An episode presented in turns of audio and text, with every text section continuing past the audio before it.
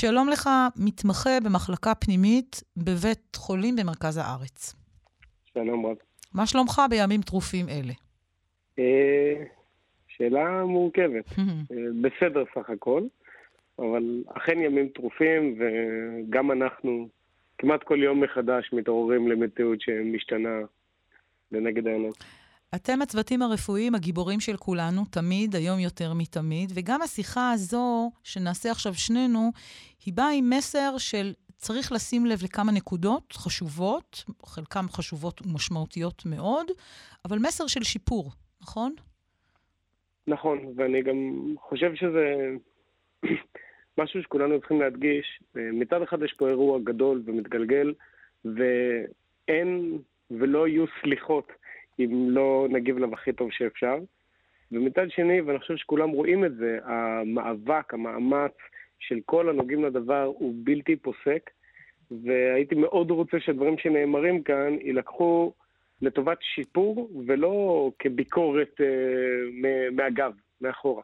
המטרה היא שנהיה טובים יותר, זה הכול. בואו נתחיל בנושא המיגון. אנחנו שומעים בימים האחרונים צוותי רפואה מתלוננים שאין מיגון, או שאין מספיק מיגון, או שהמיגון לא מספיק טוב, חלקם, רבים אפילו כבר עכשיו, נדבקים.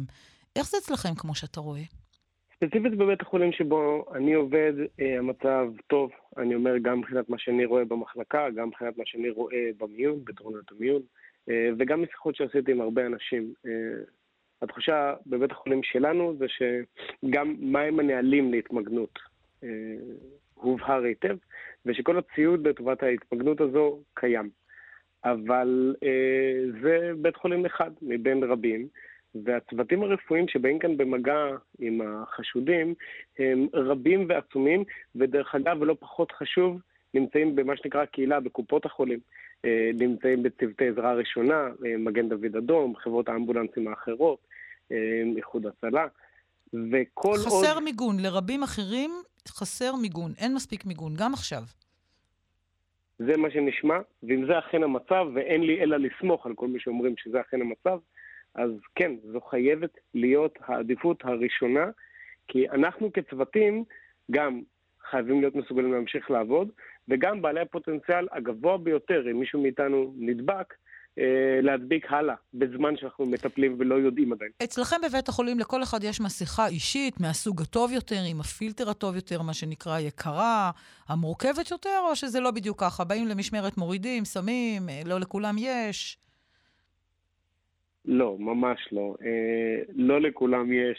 אה, באים למשמרת, מחליפים וכולי, אבל צריך להגיד, ההנחיות לפחות כפי שיש אצלנו בבית החולים, הן שלא אל כל חולה ואל כל פרוצדורה צריך לגשת עם המסכה הזו.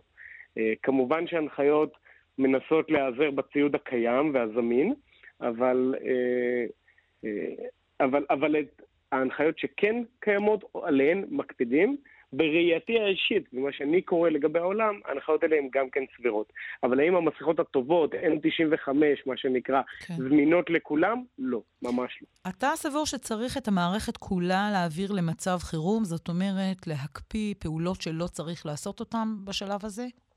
כן, בהחלט, ואני חושב שזה למעשה הצעד הנדרש ביותר, אה, לפחות משני טעמים מרכזיים. אחד, אנשים שמגיעים כרגע למערכת לפעולות שאינן דחופות, הם אנשים שאנחנו מסגנים ללא סיבה. ואני לא מזלזל בכלל בעובדה שלחלק מהפעולות הלא דחופות האלה, אה, אנשים ממתינים לפעמים חודשים, שנים רבות, אם אנחנו מדברים על ניתוחים או פעולות, שיכולות להשפיע מאוד על איכות החיים של אנשים, ואין ספק בזה. זאת לא החלטה קלה. אבל כרגע כל אדם שנכנס בשערי המערכת הוא בסיכון להידבק ולהדביק. ולכן מי שלא חייב להיכנס, שלא ייכנס. זה פעם ראשונה, כדי להגן על החולים. פעם שנייה, אה, ההפחתה הזו, הצמצום הזה, יקל מאוד על הצוותים להתרכז בעצמם בלטפל בחולים שצריכים, וגם בלגבות את האזורים במערכת שחלשים יותר. הרי לא על כל המערכת העומס נופל באופן שווה.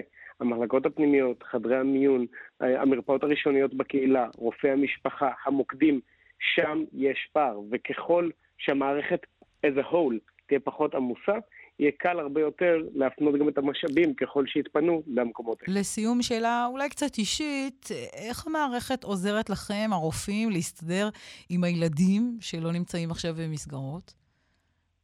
אה, זו שאלה קשה. אה, אני אגיד ככה, אה, זאת בעיה לחלקנו הרבה יותר מלאחרים.